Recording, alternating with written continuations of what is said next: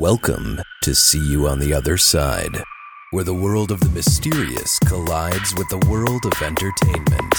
A discussion of art, music, movies, spirituality, the weird, and self discovery. And now, your hosts, musicians and entertainers who have their own weakness for the weird. Mike and Wendy from the band Sunspot. St. Patrick's Day is here, and you know that's my favorite time of year. Mine too. It's not only because um, I got a lot of the Irish in me, like it, like a fine Irish coffee. Well, you are a ginger beard. I am a ginger beard, so I do have some Irish in me. Um, also, because that means that it's time to head down to Austin uh, to party and play and meet people and hang out at the South by Southwest Music Festival. And we'll be playing at uh, Music Madness at ATX, a very cool unofficial showcase at South by Southwest. We always have fun. Most excellent. I can't wait to eat tons of tacos, as we always do every year, Yeah. and hear some new music, meet some new friends. And on the way down to Austin, we've got a couple of fun stops planned, Absolutely. Places we love to go. on March 14th, Tuesday, March 14th, probably when you're listening to this podcast, uh, we're going to be in Nashville. So if you are in the Nashville area, uh, send us a tweet. Uh, I'm at Sunspot Mike. She's Sunspot Wendy. And so Mhm. send us a tweet and say like, hey, what are you doing And that? Like, we'll tell you where we are, where we're hanging out. Come Uh, find us. Wednesday, we're going to be in New Orleans and we're going to do a haunted pub crawl. A little bit of music and a little bit of uh, ghost stories at several different locations in the New Orleans haunted area, the French Quarter. And Oh, there's so much great history in that area. There certainly is. And so we're going to be there Wednesday night at 7 p.m. Central Time. And you can find that. You can watch the live stream at othersidepodcast.com slash live stream. And if you're in New Orleans, you can join us. Right. Come along in the pub crawl. Right. If you're in New Orleans, come along with us. We'll buy you a drink. But you can you can watch it if you're on Twitter Live, uh, twitter.com slash sunspot Mike. I'll be shooting Periscope and Twitter Live from there.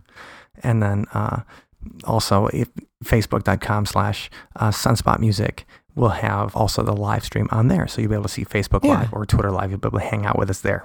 And othersidepodcast.com slash live stream. Yeah, you'll be able to find all the links right there. Yeah. So come along with us, whether it's in person or over the internet. Yeah, and we can hang out. It's going to be a fun, neat little tour, I think. yeah, it is. And then so we're gonna do some more. We'll, we'll do visit some more haunted places and do some more fun stuff and down there. But then it's gonna be a lot of music when we're in Austin, Texas, and that's always a, a really fun thing to do. You know what's not so much fun though, Wendy? What's not so much fun? Demons. Ooh. This week, we're talking with a guy named Dennis W. Carroll, and Dennis is the co founder of the Carolina Society for Paranormal Research and Investigation. And so, uh, Dennis had an interesting experience as a teenager, and it inspired him to seek out the supernatural since then. So, he's been battling evil spirits for decades. Wow. That would be intense. Well, you're going to find out just how intense it is uh, as we go in deep with the demonologist, Dennis W. Carroll. Dennis Carroll has spent over 40 years in pursuit of the mysteries of this world. An author, adventurer, paranormal investigative researcher, consultant, and demonologist, he's in archaeology, anthropology, astronomy, history, folklore, recognized authority on the anomalous and the occult, specialist in strange phenomenon. Dennis has been on plenty of TV shows, and uh, he's an author and has a couple of books out on the subject, including Beyond the Shadows, a field guide to paranormal investigation. And he's on. See you on the other side today. How you doing, Dennis? Yeah, All right, how are you, sir? Fantastic. Where are you located presently? Well, I live in uh, a sort of mid-sized town called Anderson, South Carolina, which is pretty close to the border of Georgia and South Carolina. Uh, it's sort of in the lower upstate of the of the state, so Okay. to speak. Uh, it's my main. I'm about an hour from Atlanta. All right. And are you from uh, South Carolina originally? So you are, you Yeah. are you from that area? Born and raised here, yes, sir. Okay. So then you you probably have a good feel for the local folklore. This this this area is very ripe with it, yes, sir. The whole South, actually, when you go south, well, the North too, for that matter. I've been there as well, but the South seems to have uh, been steeped for a long time in uh, folklore, superstition, and things of the supernatural. Uh, we have a very extensive background in that, definitely. So, when did you start getting interested in the paranormal and, and this kind of phenomenon? When did this first strike you?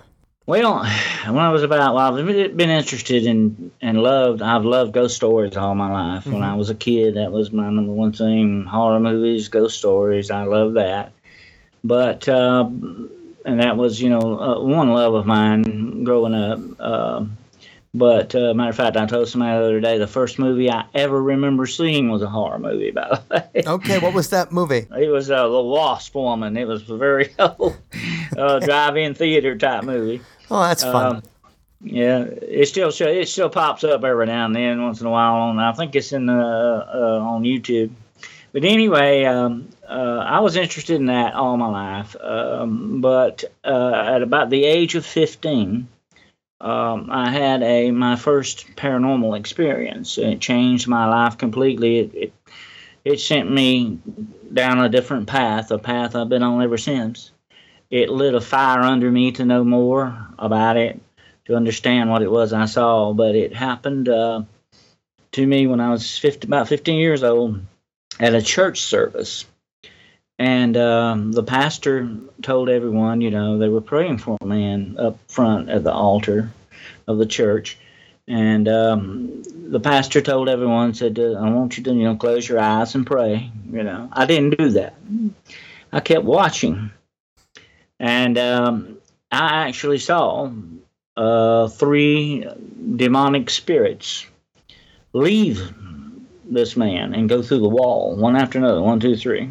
Okay so are we talking about the was this the preacher or was he was it did they bring somebody up to pray for like yeah they yeah they brought someone up to pray for him. They were praying for this man. So evidently had a spiritual problem so he had spiritual was he associated with possession or anything like that it was definitely a case of possession uh, he was acting i i didn't really pay a lot of attention to it until they started praying for this man but he was acting in a very strange way.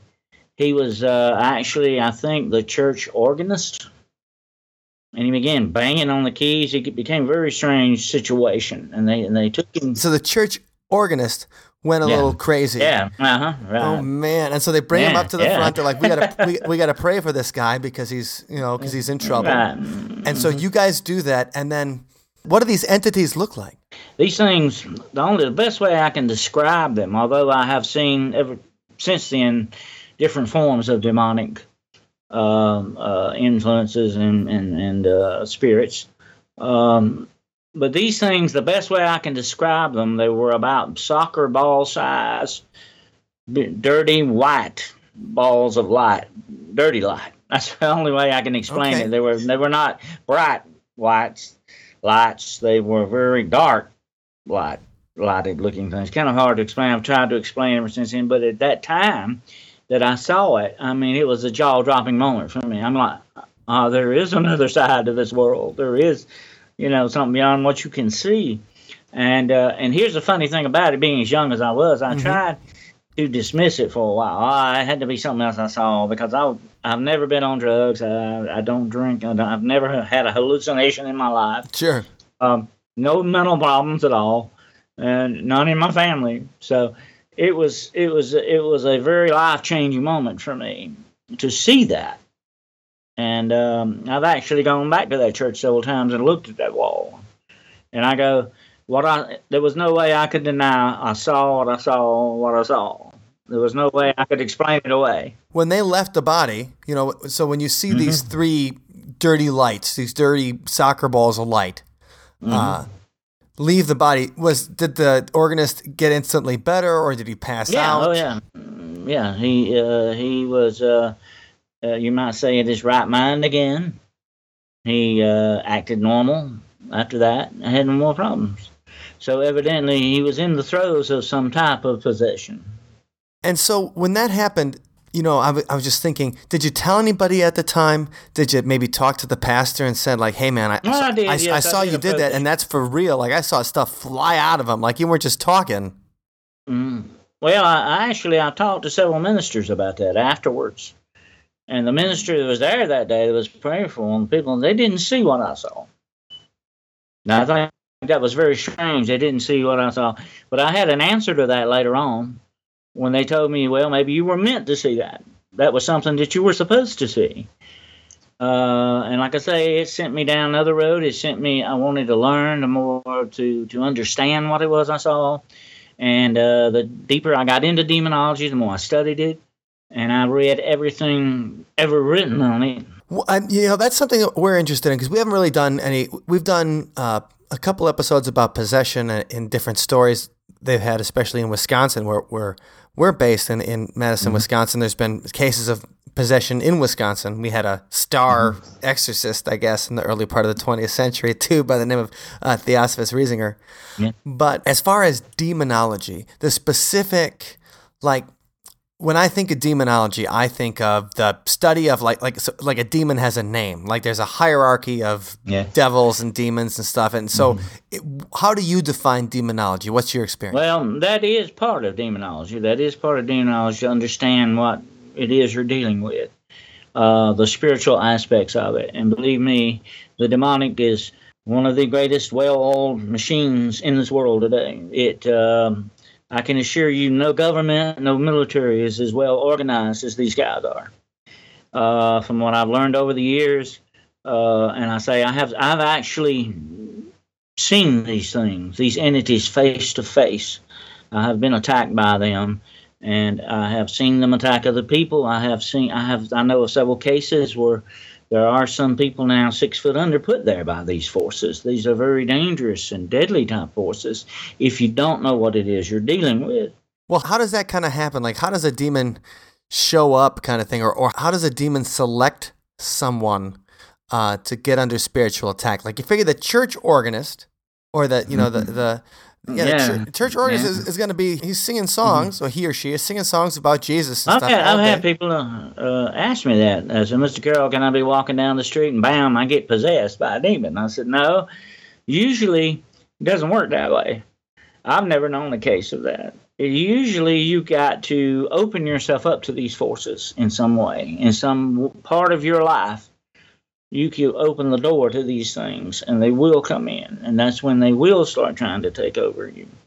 Uh, and you can do this in many different ways. And here's what I, matter of fact, I said in my last lecture um, what you put into life is what you get back out of it. If you are a positive person and you put positive things in your life, then you will mainly get i'm not going to say it doesn't you know rain on your parade once in a while but you're right, going to mainly get you're going to mainly get positive stuff back. And the opposite is true with uh, uh, negative things. And these are negative forces we are dealing with here. Uh, as I tell about in my book, The Road Unseen, uh, there are certain elements in this universe. We have laws that designate the positive forces and negative forces throughout the universe, physically and spiritually.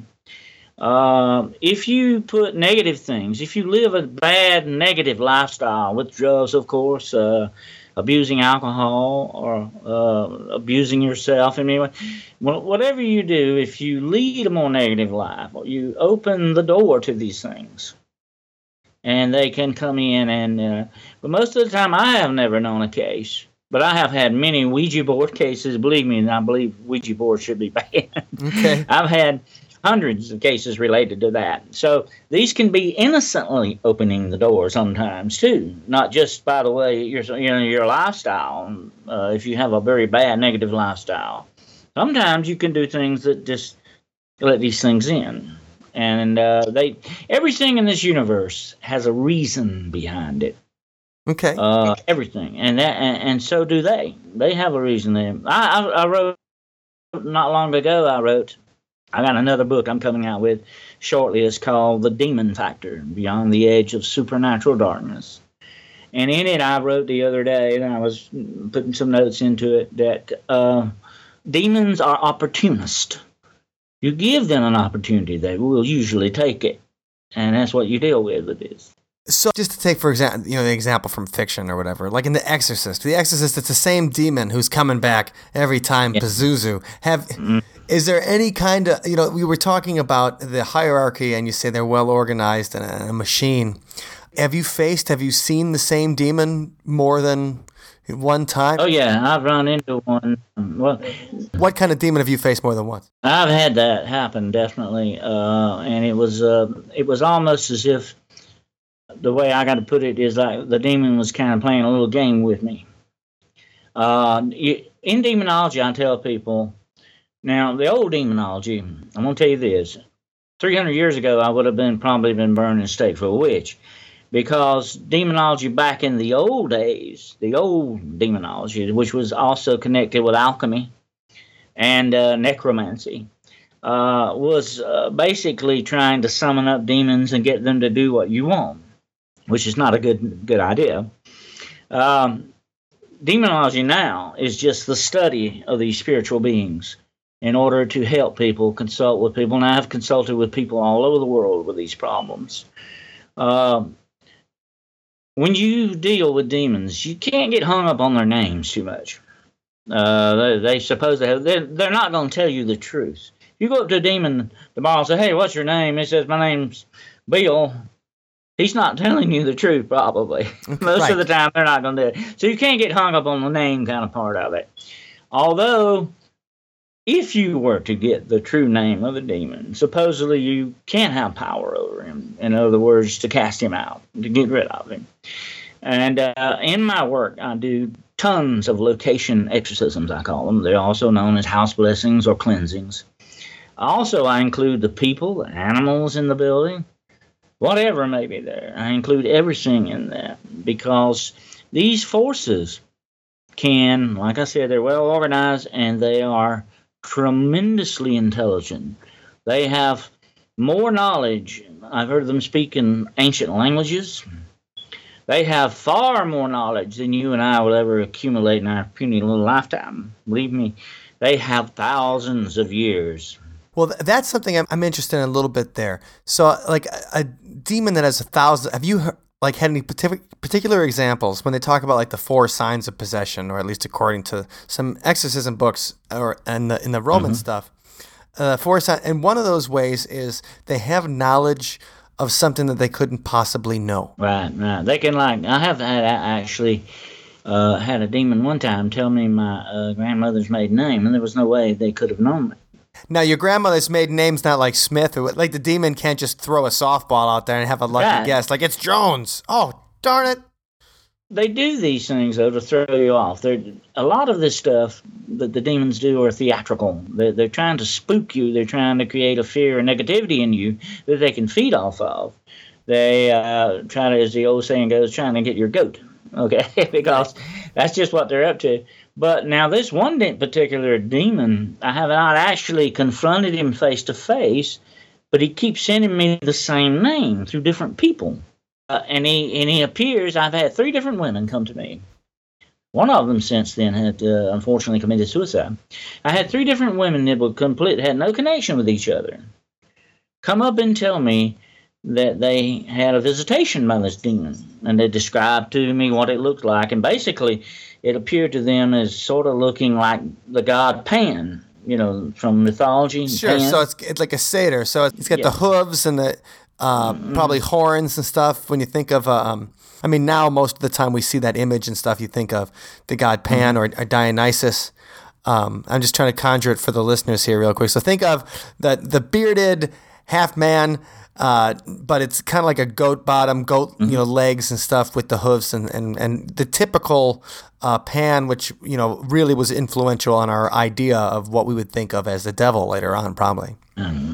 Well, what it, it appeared this way to these three women, and like I say, completely unconnected with each other. None of them knew any of this, and this kept come, this came up took about three times with me with these three different women.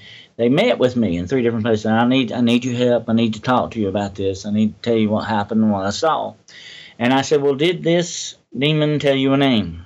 And all three of them gave me the same name. He and by the way, he gave himself an Egyptian name. He called himself Amun Ra.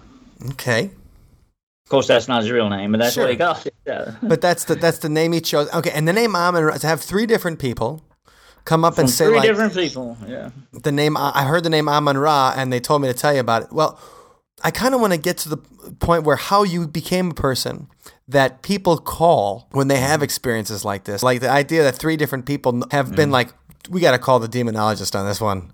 Um, you know, that they just where they find you, how they do that. So let's uh, rewind a little bit. You're 15 years old. You have mm-hmm. that experience. Then you start reading about this stuff. And it's cool that you were able to talk to the preacher about it and everything, that you didn't have to hide it and, you know, feeling like you were crazy, that people didn't think you mm-hmm. were crazy. I kind of thought they would.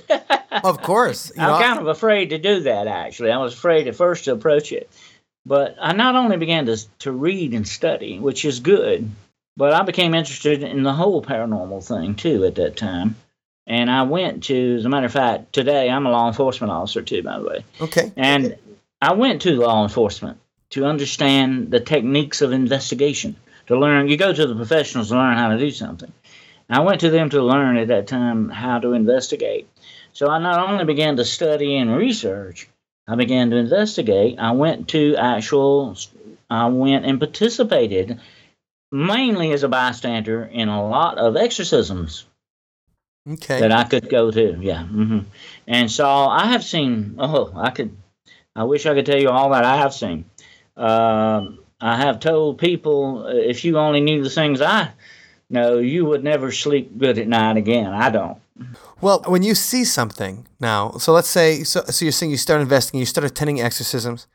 Do you see things that everybody else in the room maybe can't, or they haven't, you know, like maybe they're not open to it, or maybe they're not on the right wavelength, or or that kind of thing? Well, I'll tell you. Let me, let me tell you this. Okay. I'm not a psychic. I don't claim to be a psychic. I think a lot of a lot of psychic. Well, when it comes to psychic stuff, you got to ask yourself where is that power coming from. You know, you got to be very careful along those lines. As a demonologist, I caution people on that.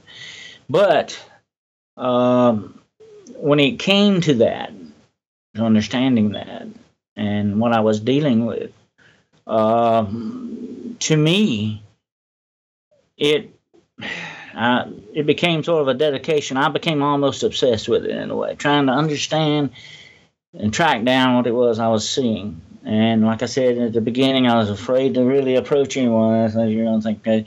But I have done so much and been so involved so long in this field. I've become very sensitive to things.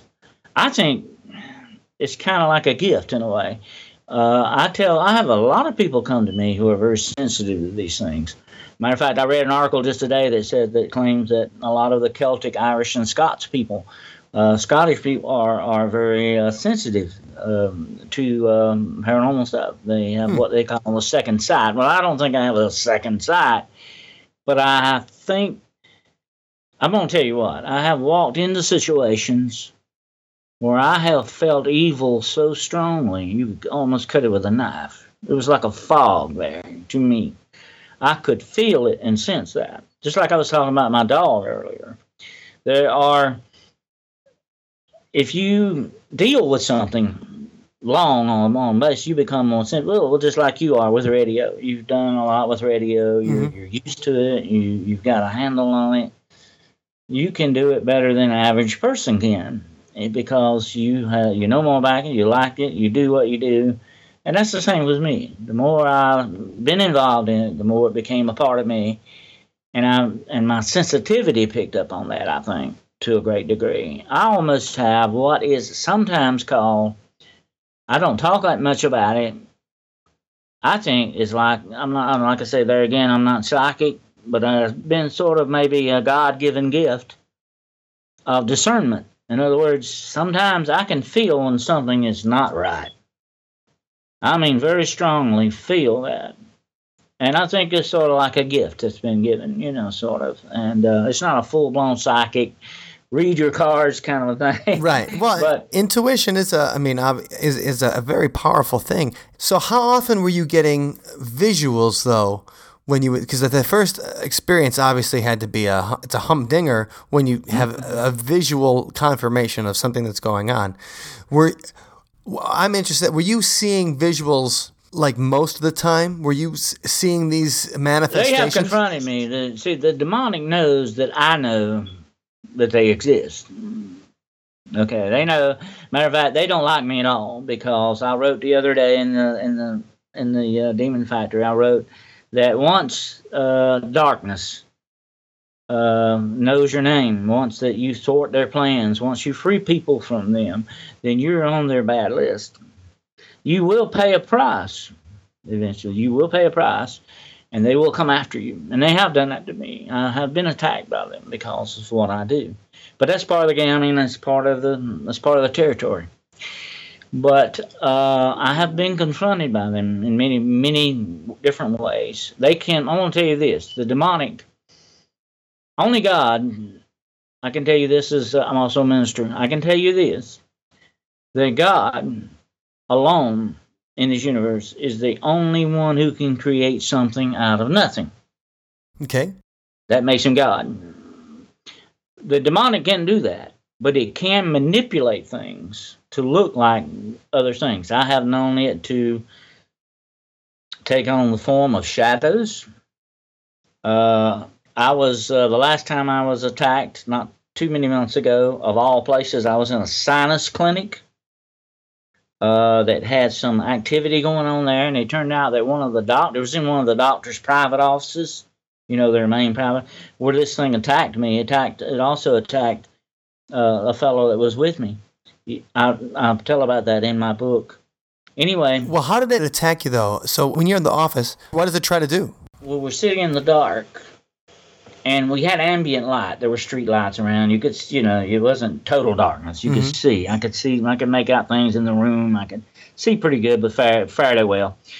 It began in a corner of the room as a shadow that began to like draw more and more darkness into it, and it became bigger and bigger. Eventually, I think it got around eight foot high and maybe five foot wide. I'm sitting there about three feet from it and it begins to it attacked the guy that was with me. He was sitting at the doctor's desk. He was a little further away from it. He saw it too. And I told him while we were sitting there looking at it, I said, There's no way I can get this on camera.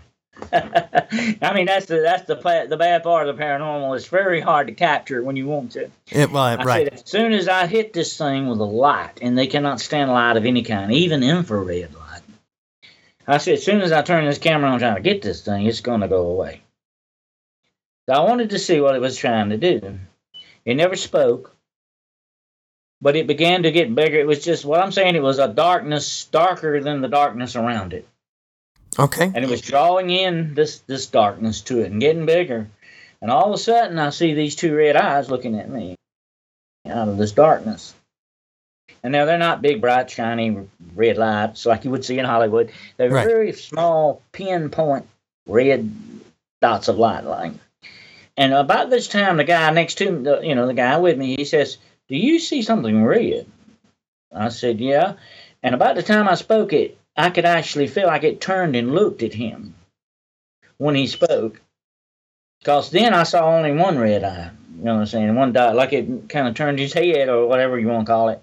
He said, Oh, yeah, now I see two red eyes looking at me. I said, Well, it just turned your head, it's looking at you. And at that, at that moment, it attacked him emotionally. Uh, whereas it was ta- attacking me physically, I felt like I was having a heart attack. My leg, my right leg began to get completely numb and cold. It started up to my chest. I began to get harder to breathe. Like it was almost like going into a, a cardiac arrest in a way. This is the way this thing was attacking me physically. So let's just go into this moment. Are you guys sitting down? Are you standing up? You're in a doctor's private office. So is, is it one of the offices where there's a, a place to lay down? Um, you know, the kind of thing like the examination room? Or is it the office where they have paperwork and stuff?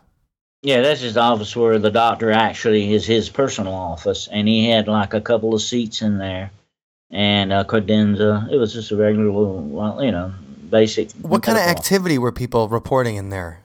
Uh, the nurses, the nurses that worked there had been been reporting seeing shadows, uh, doors being unlocked that were locked. Uh, uh, uh I think one of them got pinched by this thing. Uh, it was just basic demonic activity type things, where they just go around causing trouble. They they they, they complained of paperwork getting missing. Mm-hmm. Uh, they should not have. So it was a basic basic rundown on demonic activity that they called us in there to investigate.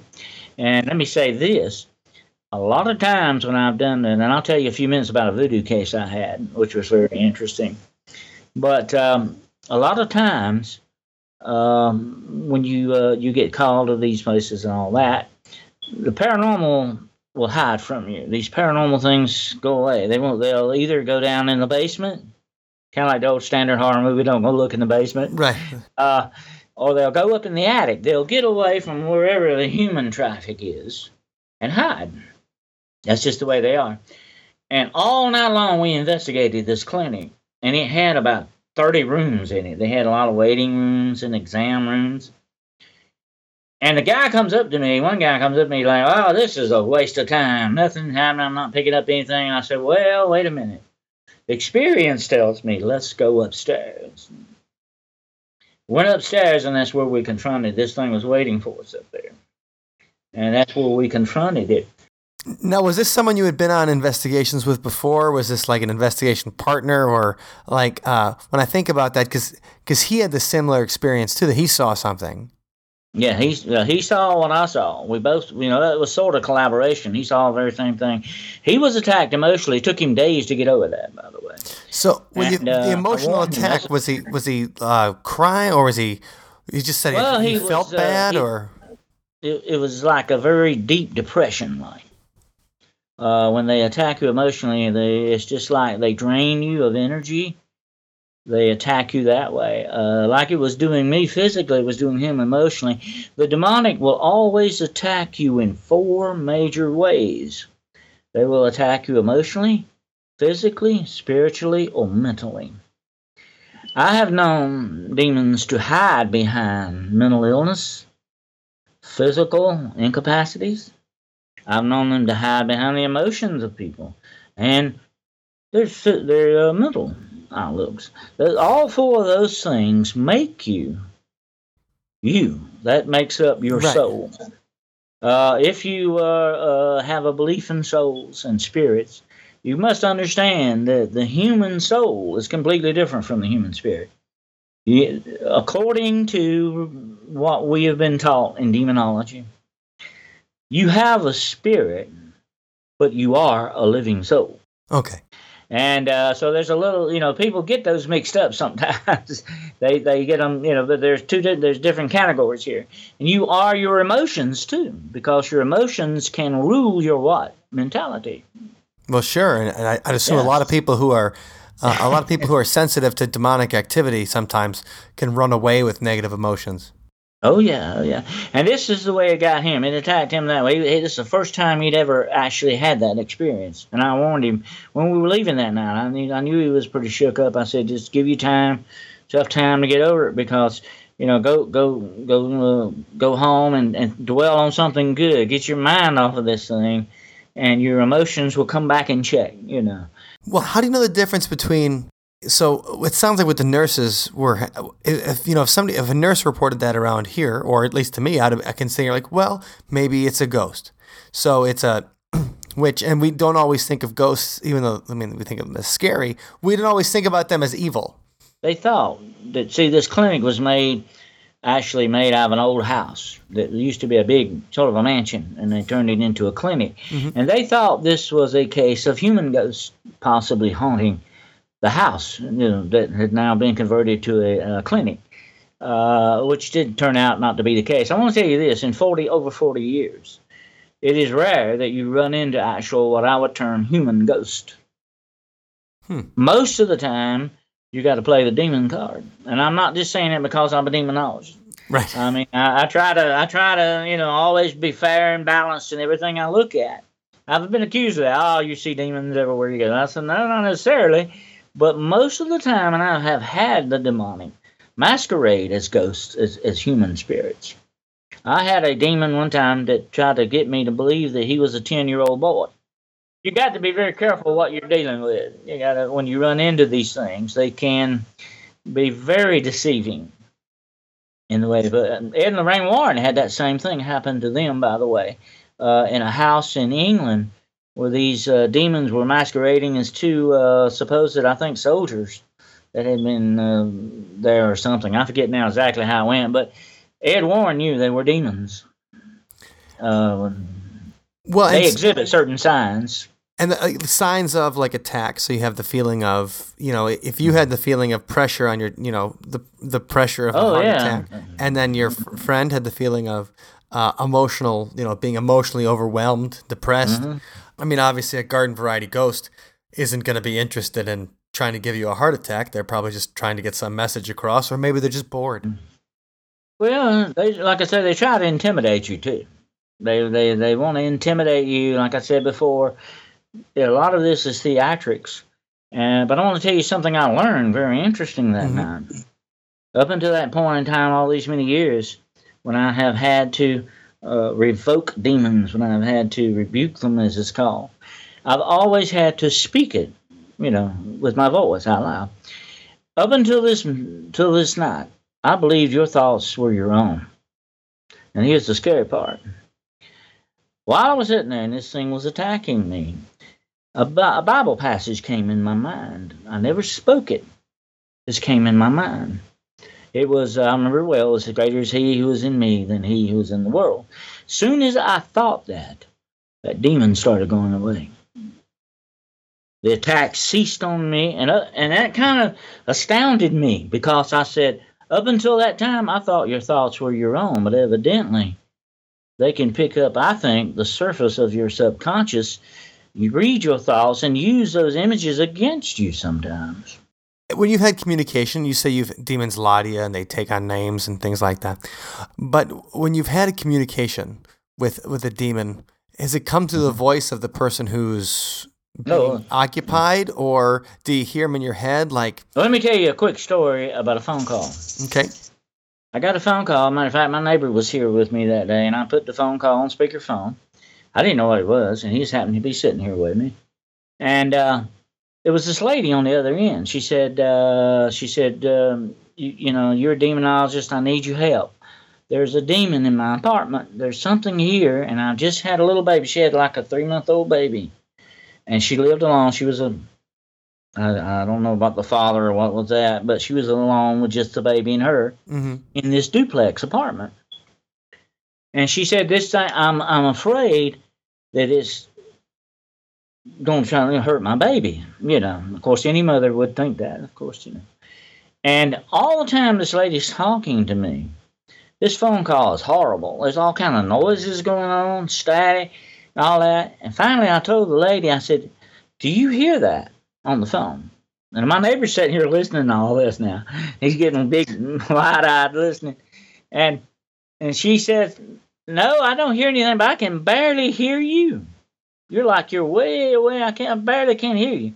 I I knew what was going on. I've had it happen before. I said, "Hold on, just a minute." I said, "Look, the demon on this phone. I rebuke you. Now you get off this phone." And I could still hear the woman in the background talking. My neighbor can hear this. And then this voice comes on the line. And I really can't describe to you what this voice sounded like, but it wasn't human. And this is what it said. My neighbor's sitting here listening to this. He can tell you something. This thing says, This place is mine. oh man, And I can still hear the woman in the background. And this woman, believe me, when I met her, there was no way she could have faked this. This woman really didn't have the wherewithal to, to fake something like that. I don't think it was a fake. But I spoke to the thing, and I, I knew what it was. I knew. I said, "Look, it's not your place, and I'm coming there to prove it to you. Now get off this line." And immediately the line cleared up, and we didn't had no more problem with the rest of the conversation. Except my neighbor, I think, had nightmares after that. But anyway, well, right, because he heard this place is mine too, and so that wasn't just the using the medium of your mind or whatever. That was using the medium, like it was using Actually the medium of your phone line. Yeah, it was actually audible. Well, I've had them do that. I've had them do physical things. I've had them appear. I've heard. I've had them appear as children. Um, and and the voodoo case I mentioned earlier. Um, I got a call from a dog grooming place. Uh, a couple of towns over from where I'm at. Well, okay, and now real quick, let's say. So, how do people? I mean, they find you if they just go. You know, they go to your website. Uh, they usually Google me. Okay. I'm not. I'm. Uh, you you Google uh, demonologist. I come up sometimes uh, on the machine, um, on the search engine.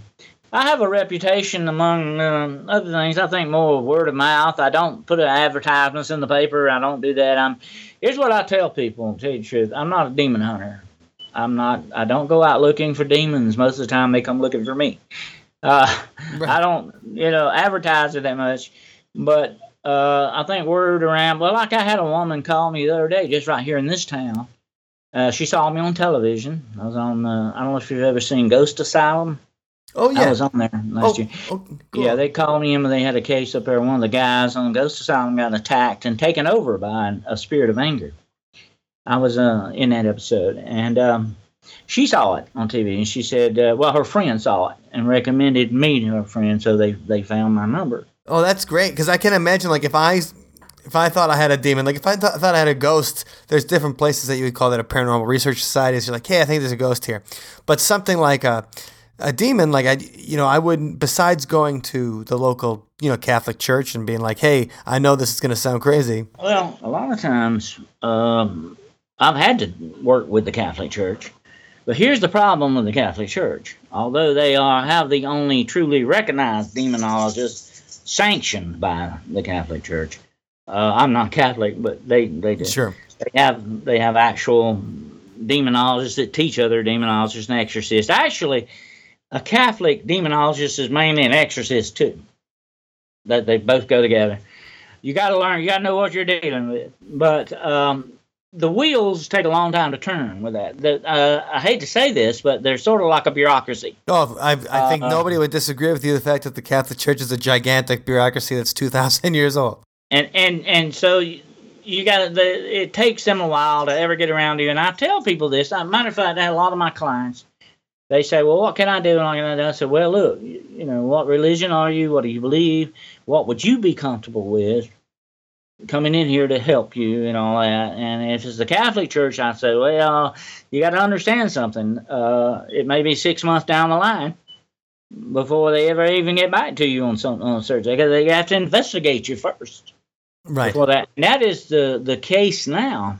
Even with Protestant churches, it's very hard to find a real exorcist because of uh, lawsuits and all that. You don't know what you're dealing with. You've got drugs involved with it a lot of times. You've got mental problems. Like I said, they can hide and use mental illness. Mm-hmm. Uh, you don't know what you're really dealing with. And I can understand that that would be very shaky ground that you're on there. You have to be very, very careful. So the, there are only certain Protestant denominations that will even take on exorcism. Uh, most of the mainstream uh, like Lutherans and uh, and and so on don't do that. They won't take that on because um, the church now, although unfortunately I hate to say this, most modern churches now don't want to touch demonology and exorcism. They don't want to do that. It scares them. Uh, they're scared away from it. So it's, it's so demonologists and exorcists have to come from other avenues. Sure. Well, if they, I mean, the thing is, if a, if a if a large organization like a like a church organization screws up with somebody who's mentally ill, um, mm-hmm.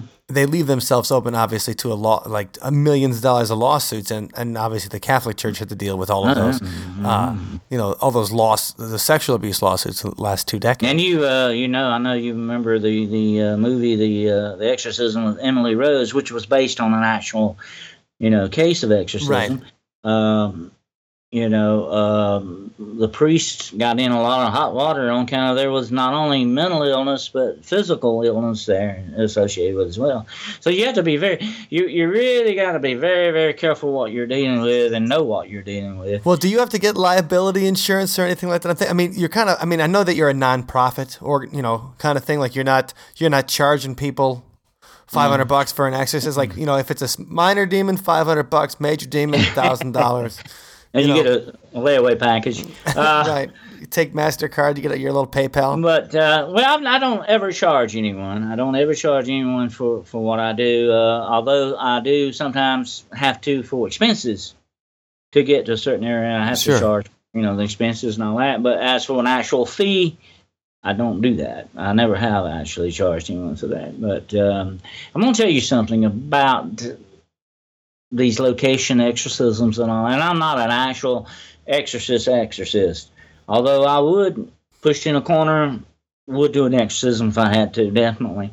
Well, do you read the? I mean, because I know they have a. Um, I read this in Oh, they had that Malachi Martin's book, his Hostage to the Devil book. They had the, the Roman rite of exorcism that you would read, you know, in the case of an exorcism. So, like, if you were pushed in a location exorcism or a clearing or something, mm. like what what does that entail? Well, okay, let's take let's go back a minute for, and I tell people in my lectures before I begin my lectures, just forget all about Hollywood, okay? Hollywood is a completely right. different ball game altogether. But let's take The Exorcist for a minute, one of my favorite horror movies.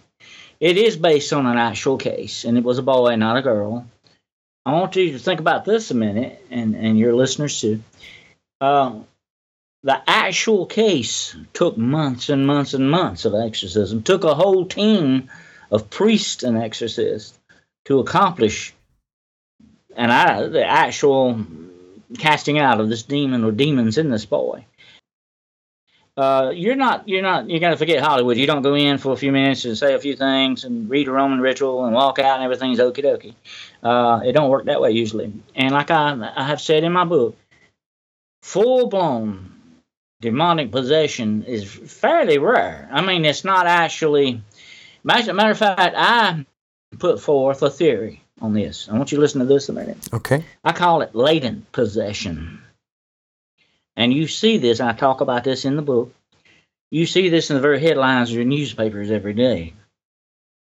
Latent possession can mean that you are under the influence, extreme influence of, instead of drugs, the demonic. And it can take you over for a while. Like that boy I was telling you about, they got that spirit of anger. This took him over for a few minutes. And I told him on the TV show, I said, You felt like you weren't driving your own car anymore, right? Something took you over, and he started cussing worse than a sailor. And this was a nice boy. Was, I mean, he was a very nice, calm, well mannered boy, young man. And he was out in the parking lot trying to beat the parking lot up. I mean, he was just completely different from what he was. And they knew something was wrong.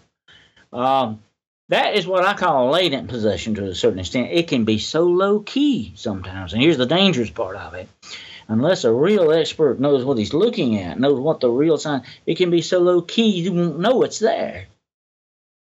And I think, and, I, and I've had this a lot, a lot of times when people shoot up schools or go in the caf- restaurants and cafes and kill a bunch of people, and they come to themselves holding a smoking gun and say, "What did I do that for?" There can be certain cases of this latent possession where people are used for demonic purposes that we don't may not know about. What you know why? A latent possession isn't like the demons in them all the time. It's like using it as, like you said, you know, going back to your car analogy, it would be like yeah, they're, they're, renting the car. Yeah, and I've seen cases of that. I'm going to tell you something else that will blow your mind. Speaking when we're talking about human ghosts, I meant to mention this. I have actually seen evidence. Now, this is how dangerous and full blown real, real possession can be. I have seen evidence that perhaps even human spirits, that people who die possessed, that even their spirits are not freed by death. That other these demons may hold them back What's an example? Like, where have you encountered that? Like, you've encountered maybe the uh, the people. Like, is it one of your, uh, I say clients for lack of a better term, but someone you've helped, and then later mm-hmm. on, have you had communication with them after they've died, where they say like, "No, I'm still stuck," you know, uh, mm-hmm. Amon Ra still, you know, got his mitts on me. Mm-hmm. Well, I have actually had cases where people who are, let's just uh, all I want to say, they were very evil people. They were very evil in their life. They okay. they didn't care how they treated people and all that. And they were what I would say probably as a demonologist that they were um, possessed. They were possessed by demons, and when they died in that situation, the demons still retain control over their spirit. So if Uncle Fred, who was so mean and awful in real in real life, doesn't go on to where he's supposed to when he dies, and as a minister, I believe that if you die in Christ or, or, or believe, as a believer, you will instantly be in their in the presence of God. But as for someone who dies outside of the grace of God, we don't know what that spirit may do. We don't know how long it may take for that person to go on to where he needs to go. But so let's say Uncle Fred is still in your house. tormenting your wife and your kids, and it's not a demon, but there could be demons behind this, you understand? Holding Uncle Fred back from going on where he needs to go to his just reward, and especially if he died under the possession of these demons. So it, it, it bothers me to think that possibly some people can be so badly possessed that their spirits are freed not even by death. Well, that would be horrible. yeah, it is bad to think about. And I've seen instances where I have to think about that. I have done what I call soul rescues on certain instances like that, or where I think someone is being held back by something. Maybe sometimes it can also be something left undone, or something they so were obsessed with in life. Uh, take for instance someone who, who hoards magazines and their whole house is full of nothing but magazines. Right. And they die in that house. They don't want to leave that obsession. See what I'm saying? The, the spirit is still attached, kind of, to that house because they were obsessed in it. So it, it, a lot of this is what? One of those things I was talking about earlier emotions. Emotions can be a very powerful thing. Well, so a soul rescue is kind of like helping that spirit pass Yeah. on.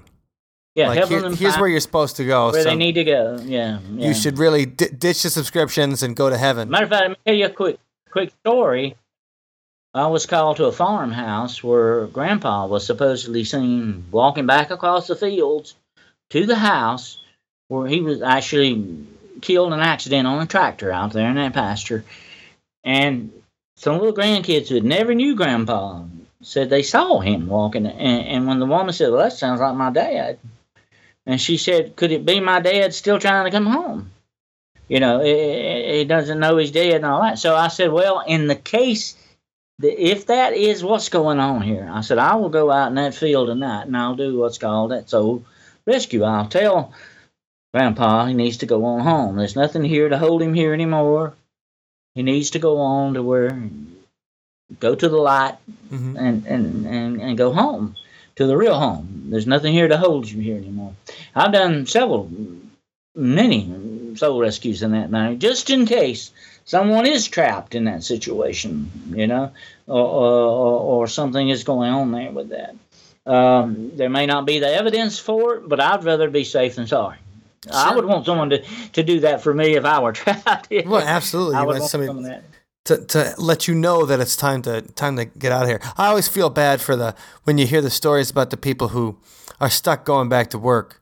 Like it's never like a great job. Like it's never like, well, I'm this high powered lawyer and I'm coming back to the office uh, after after death because I love my job so much. It's always like the guy who's mopping the floors. Like, yeah, we see Otis mopping the floors still, and he's been dead for six years. Uh, but sometimes we'll still see them. you know, walk around, or, or there's a, a place we play at sometimes around here, and there was a, one of the cleaning guys, or somebody who worked on cleaning. He comes and cleans the stage, or you know, he, you know, it's Well, I'm going to tell you people something see else him on the stage. experience with paranormal investigation too. Uh, a lot of what so-called ghosts that people see, I believe, has got some kind of a time-space anomaly thing going on there. I think a lot of times you see back into the past to a certain thing. You just happen to be at the right place at the right time. Sure. I've seen many, many cases of that. I think there's some kind of a time anomaly thing going on there uh, with that, and a lot of time, and they never know that they never recognize you. And it says you, what you're seeing, they're just like it's like a film playing. Sure, a recording, or either a recording or just a window. Well, let me tell you this: science has proven. I want you to think about this, man. Science has proven that water has a memory. Yeah, and they say that if water can retain memories of emotions that may have been there with it, and look at all the things that surround us made partially out of water, you know, Right. Oh, yeah. have the particles of water to it. Uh, would not certain places retain? I call them stains on the land or the or the location. Uh, would not, especially traumatic emotions like dying, and what can be more traumatic than dying? Right, that's a big one. uh, would leave an outburst of emotion there that would be sort of like a memory left behind. A lot of times I tell people that what you are seeing are not ghosts, but the memory, the, the, the memories of ghosts. In other words, they're, they're the ghost of memories. right. that's what you're really seeing and not ghosts, you know. Mhm. So you got a lot of that too. Well, that's a cool, and, and I'm sure you get you get calls on that, and, and it's cool that you're known in the area. And it all you know it surprises me that there's as much you know activity. I mean, that's a hotbed. Sounds like uh, you know the amount Well, of that's what those uh, those guys, you know, the ghost asylum guys. I told them sitting there, I said, "Look, I'm surprised that you haven't had this before. The places you go, uh, the the asylums and the hospitals for the mentally insane, all this stuff. What awful emotions and the demonic is drawn like a magnet to traumatic emotions uh, and negative emotions like that. Uh, they love that. They love negativity like a kid in a candy shop. The more they get, the more they feed off of it. well, that's when And that's people are the I most vulnerable. When I counsel them, a lot of times I tell them, I say, look, I know what I'm about to tell you sounds ridiculous, but I say you need to try to ignore this. And they said, what? You know, what do you mean? What are you talking about? I said, well, the more attention you give them, the stronger they can become. And you got to remember, if you afraid to go in your house tonight, and you're and, and you're very fearful, they're waiting to eat that negative energy up. They Right. they love that, see. And I have been in houses, to tell you the truth, the very atmosphere in them were poisoned by these entities. I mean, the the I would come into what were once peaceful, loving families. They were at each other's throats, and uh, I mean, even physical abuse was beginning, caused a lot of times by Ouija board use, by you know, cultic practices they shouldn't be things they shouldn't be messing around with, or certain lifestyles they live, opens the door to these negative forces to do their job. Well, when, when people do open the door, has anyone described to you like what it feels like to be possessed? Like, the, you know, we, we talked about the idea of, you know, somebody else is taking the wheel, but do they they feel a presence in their head, or is it just a the feeling of of doing things where it feels like it's instinctual or automatic, but it's really being controlled by a nefarious force? I've had people tell me that actually in possession, they would say actual full blown possession. They would say, I knew what I was doing but had no control over it. And I've actually had demons. I've actually talked to a person possessed. I said, Mary, can you hear me, Mary? Or whatever her name was. And she and they would say, She's in here with us.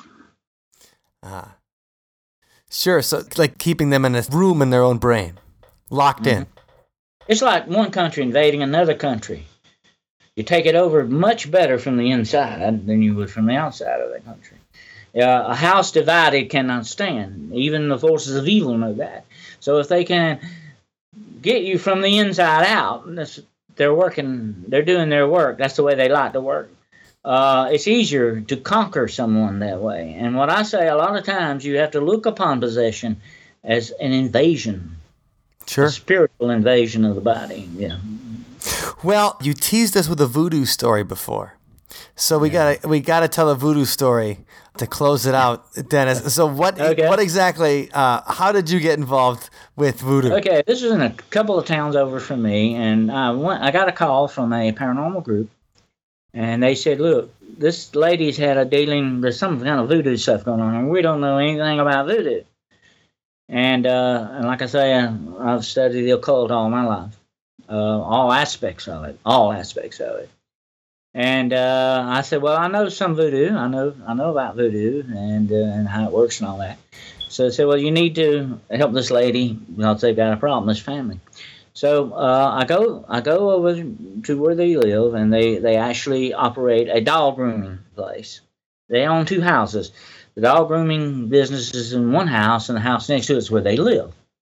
And there's a little road between that dog grooming and another house that's set over sort of in a corner. And um, the woman, there were two nice people, man and woman. And here's what the woman told me. She said, We've got all kind of weird stuff going on here. She opened the closet and showed me some mold on the ceiling that was a perfect 666 that no human hand put there, supposedly. Like written in mold. Yeah. A mold, a black mold. Like. And uh, and I said, Does this mold appear anywhere else in the house or anything? She said, No, only in the closet here. And it only looks like that. So um, that was one thing. And she said there were all kinds of things. But she said, It's mainly attacking me. I said, Well, how is this, you know, bothering you? She said, Well, look. She said, In one day, I used to could do 30 dogs in one day. She said, Now I barely do three or four. She said, I'm a 30 year old woman, prime of life, got no health problems. I've been to the doctor. Should I have to go home every day and, and lay down and take a nap before I go to bed. She said, I'm just drained of energy. I said, Oh, a little light bulb moment here. And I said, Oh, you are. So, what I'm dealing with here, I realize, is a vampire spirit. Mm. But there's got to be a reason why this thing has jumped on her. So I said, Look, have you been playing around with the occult? Have you been doing something wrong? Is somebody, have you got somebody mad against, uh, at you? Or you got an enemy? She said, Well, one thing happened a few months ago. This woman moved in next door. She showed me another house I told you about in the corner and said that she was a Mama Loa. And she described her as a big, a big kind of fat African American woman. Okay. She was, and she actually said she was a Mama Loa. Now, a Mama Loa is a word for voodoo priestess. Oh, okay. Yeah. And um, there's a Papa Loa and there's a Mama Loa, man and woman. And so the Mama Loa came to see her as soon as she moved in. She came to, to the dog room place, and the lady, she said, she did, she had a bad feeling about her when she came in the door. She said something just, you know, a lot of women are very intuitive about these things. Okay. Uh, that's just women being women. Uh, and that's good because that's part of their makeup. Sure, sensitivity. Yeah. Anyway, she said, I had a bad feeling about this woman. And she said, and the woman says, Look, I brought you a gift. And it was a bottle of black liquid, a little small bottle. She said, You keep this in your house and give you good luck and you'll have more money and all that stuff. And she said, I took the bottle. I know I shouldn't have, but I took it. I said, I wish you hadn't have done that. actually. I said, Where is the bottle? She said, Well, I threw it away. I said, oh, I wish you hadn't done that either. I said, This woman has put some kind of a vampire spirit on you. That's what's going on here. She's she's wished you bad luck, not good luck. And because all this stuff started when this woman did this. And she said this woman had moved away now. She wasn't there anymore. And she said she talked to the man who owned that house. And she said that woman had wrote all kinds of weird stuff on the walls in his house. And there were dead chickens everywhere, and all this stuff. So, so I said, oh, well, this fits the bill. So I'm going to go outside and look for a fetish. Because a lot of times, if a voodoo curse is placed on someone, they, they leave a fetish. Now, a fetish can be a lot like a little bag of stuff or uh, chicken feathers tied in a certain way and bones and all that stuff. But I look for the fish. Right, the voodoo bag is always part of the ritual kind of thing. Yeah. Like it's, it's a way to, Yeah, it the goes with center of the yeah. power or whatever. And they got to leave it at the place with the person they curse. Um, that's why I tell I warn people a lot of times: be careful what you bring in your house. You know, it can cause you some problems. Anyway, uh, I looked for the fetish, but didn't find it. But it'd been several months. It could have been anywhere. So I go back in to bless the house. I had my partner with me. And I told the, the man and the woman to stay upstairs. I said, I'm to start in the basement because they didn't have an attic. I'm to start in the basement. And, and uh, I got the holy water out. I started down the steps. And about the time, let me explain this basement a minute. The basement is sort of what we call a half basement. It had a little bit of a cement floor, but then you could see the under part of the house, the dirt, and you could see the outside vents. So it was sort of an open half basement. You know what I'm talking? Mhm. You got my drift on that? Yes. Yeah. So by the time I hit the bottom step and I start to take the holy water and do the cross, something rushes by me. I felt it like a wind blow by me. And there wasn't it wasn't windy that day. There wasn't no wind blowing up underneath the house. No dirt moved at all because I was standing looking at it. My partner who was with me, the guy who was with me, said he saw a black shadow pass behind me and go up the stairs. He said, about the time I did this, there was a bam, big loud noise. And I knew immediately that spirit had left that house. I didn't even get a chance to. Right. I went ahead and finished blessing the house, but I didn't get a chance to throw it, trying to get him rid of him. He he was ready to leave.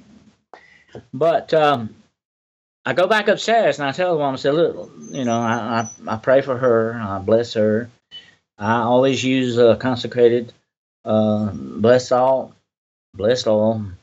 I always include everybody in the house with that. And I said, look, your problem solved. That thing left this house. She said, we heard the noise. We heard it upstairs. I said, well, that was it leaving. Oh, and wow, I said. I'm just going to make sure that it don't come back and bother you anymore. But I said, you're free from this vampire spirit now. So about two months later, after this, oh, she wanted me to go next door and bless her house too. So I had that double house blessing. and Sure. So I, I blessed the house too. So about two months later, lady called back. She said, uh, "Thank you so much, Mr. Carroll. I, I I'm doing 40 dogs again a day here. I'm doing a bunch of dogs. I'm I feel a lot, I, I haven't felt this well in months, you know." And I said, "Well, don't thank me. That was that was a higher power that took care of you." I said, uh, "But I'm glad to hear you're doing okay." And uh, don't take any more bottles from people that you don't know.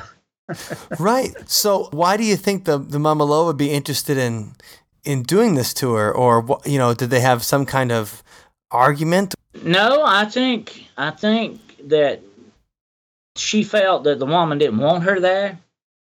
The Hmm. Mama Loa felt that there was some animosity there, and she picked up on it. And she was just I don't know. She just maybe wanted to do a little test to see if she could run this woman off, or uh, to cause her as much trouble as that. There was they might have might have looked at each other wrong at one time. or another. I Right. don't know. I didn't get the whole story on that, but it was a deafening curse.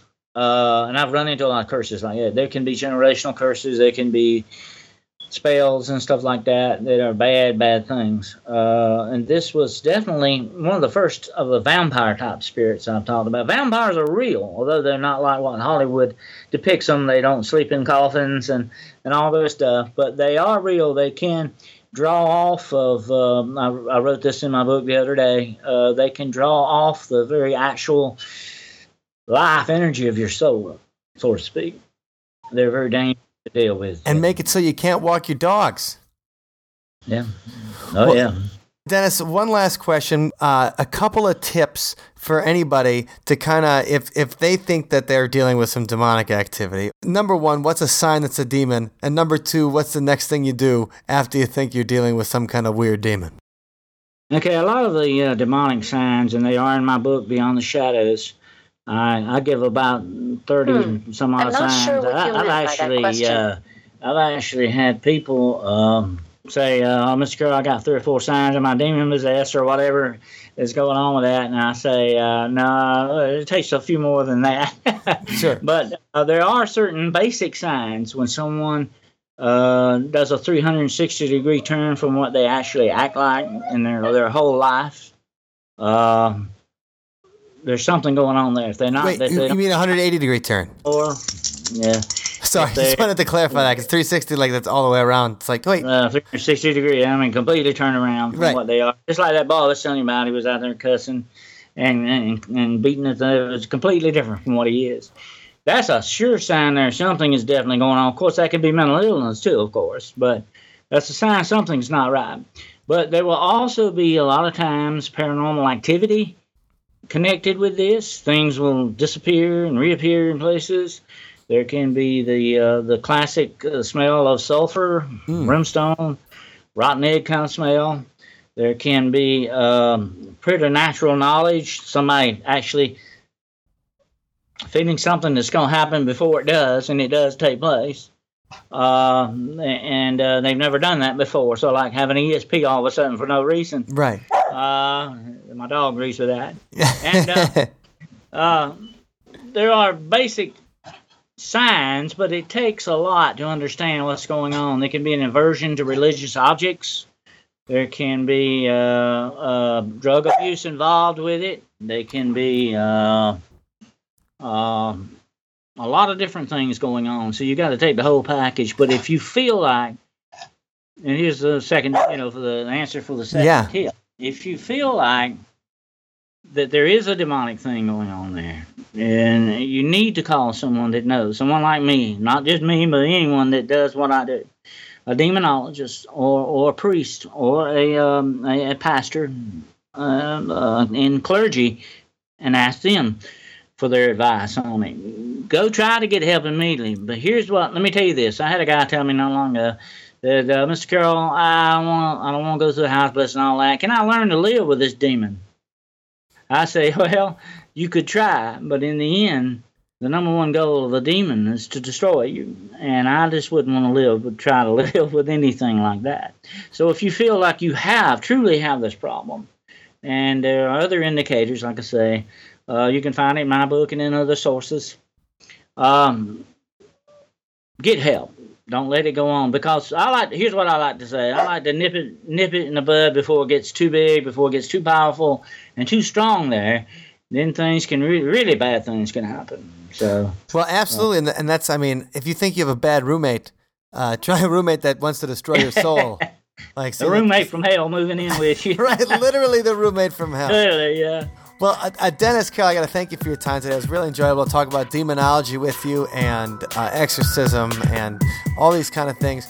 Uh, if people are looking for your books, they can find it denniswcarroll.com, Dennis W. Carroll, two R's, two L's.com. And they're going to be in the show notes, othersidepodcast.com too. And the show notes for this episode will have links to all of Dennis's work beyond the shadows. He's got his Sunshine and Shadow Road Unseen and his poetic work. And he's got, uh, what's the name of the new book coming out? The it's Demon Factor? The Demon Factor, Beyond the, the Edge of Supernatural Darkness. So, uh, if you're interested and enjoyed the conversation, make sure you check out DennisWCarroll.com, two R's, two L's, and check out his books. So don't forget you can find links to Dennis's books and more of his on his website at othersidepodcast.com slash 135. You'll be able to learn more about Dennis W. Carroll's demonology. Mm. And uh, we were talking about St. Patrick's Day before. And so uh, we wanted to give a quick preview of our friends in the Singular Fortean blog. Oh, yes, fellow Madisonians yes. as well. And uh, they do a supernatural and paranormal blog where they put up cool posts and images and pictures and stuff like that all the time. Very I've cool. got Tobias and Emily are working on it. I've got Emily, one of her one of her pictures of a vampire is what I have as my iPhone cover. Ooh, yeah, cool. So, so, they're a lot of fun, and you can find them at thesingularfortean.com. But we talked to Tobias about their St. Patrick's Day special coming up. And we're here with Tobias Whalen from one of our favorite blogs about the paranormal, and that is the Singular Fortean, and coming here to talk about the latest article and the stuff they got coming up in the Singular Fortean is Tobias. How you doing today? Yeah, great. Thanks for having me, Mike. Uh, it's always a pleasure. Yes. Uh, we had the unique opportunity this evening, actually, to go check out uh, what turned out to be uh, an amazing traditional uh, Irish uh, trio.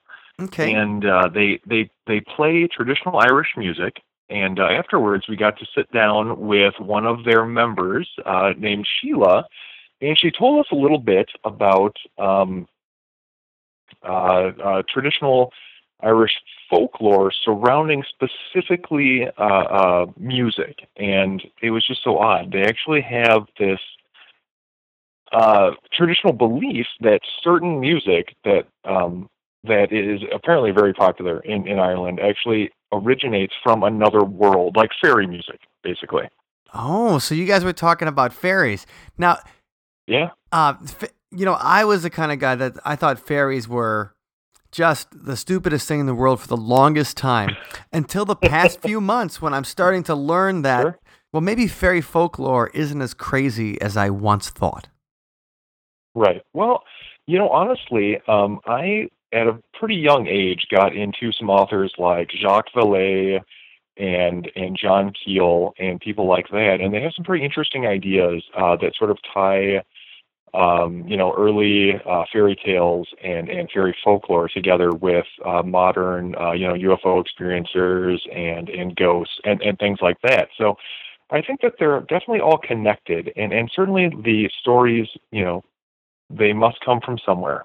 Mm-hmm. So uh, I, I think it's just a, a different way of describing a common experience. You know. So, what are some of the things that you guys are talking about on the Singular Fortean this month? Oh, uh, yeah. Well, you know, obviously it's March, uh, and we've got St. Patrick's Day coming up. So uh, we've taken, um, you know, uh, uh, uh, a trip to Ireland, more or less, mm-hmm. um, where we're sort of examining the different myths and legends of the Emerald Isles and uh, you know, so we're you know we're we're, we're talking about leprechauns and uh, the the origin of the holiday itself, which is fascinating. By the way, like I I don't know that a lot of people in secular society really appreciate the fact that St. Patrick's Day uh, it it's it's a religious holiday. Oh yeah, you know, and and and it it has been for you know since like the fifth century. You know, well, I should say since I, I think it was popularized probably closer to like the 17th century. But I, you know, I mean, the fifth century is when St. Patrick lived. Right, and he drove all the snakes out of Ireland, a place that I would not traditionally think that a lot of snakes were at. Well, actually, funny story about that. Um, as far as I'm aware, uh, that's actually an, an, an allegory about his treatment of pagan society. Like the, the, the, the snakes in that story, yeah, is it actually describes him uh, driving like the Druids and like the the traditional Celtic pagan practices out of Ireland, which you know are are villainized um, as you know victors always write the the history books. Of course. And, and and and thus, yeah, like thus, like they're described as snakes in in in the story, but really, he was driving out all of the pagans. Well, so. okay, that's cool. I, I hadn't I hadn't known that before. Uh, anything surprising that you learned about the folklore? Or what's the most surprising thing you learned about the folklore of Ireland, or something that maybe you didn't know before? Yeah, honestly, I would have to say it was our interview tonight. Like I had never heard about uh, people claiming that uh, there is actual music that exists um, that people think originated from fairies, like music that has like that that wasn't written by by any human hand, which is just fascinating to me. Actually, uh, we'll have a link for it in the article, but Sheila has promised that she's going to send me an actual example of supposed fairy music that was written, you know, supposedly by fairies. It's a, a traditional Irish, you know, folk song, mm-hmm. but uh, supposedly uh, it was not written by human hands. So Fantastic. I'm, I'm, excited to hear it. And so, when people, uh, first of all, when's that article coming out? Uh, we're going to go ahead and uh, and publish that on St. Patrick's Day. Okay, so March 17th. Make sure you check out Tobias's website at. Uh, actually, it's uh, singularfortean.com, uh, and we are known as a Singular Fortean Society, but that would be way too long. So just singularfortean.com. Make sure you check it out. Well, the luck of the Irish will be with them. I do. I think so. I think so. You know who who the luck's not with? Who's the luck not with, Mike? The protagonist of this week's song. So, uh, oh, yeah. So Dennis W. Carroll. One of the things he was talking about is how when you're he has too much negative emotion, negative energy, then that makes you vulnerable to demonic influence. Possession. See, yet another reason to, to stay positive. That's absolutely right. So stay positive. Um, but the character in this song goes through a breakup and definitely does not stay positive. Mm. Yeah. So uh, this one is off our album Neanderthal. This is the Sunspot song, Eat Out My Heart.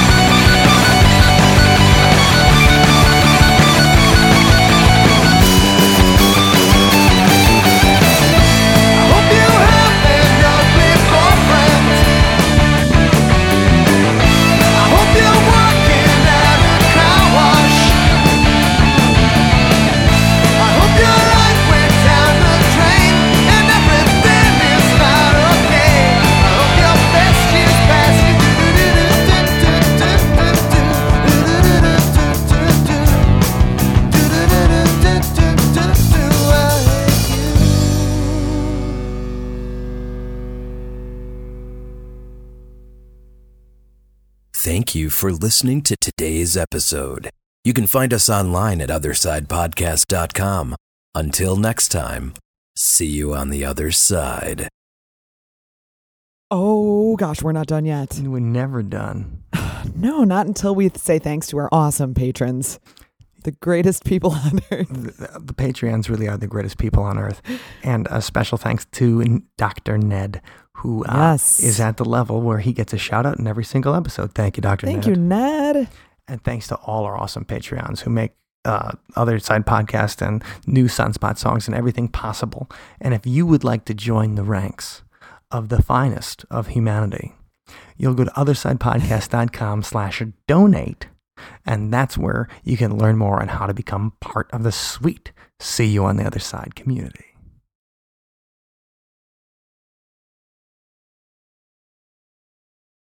Uh, my dog agrees with that.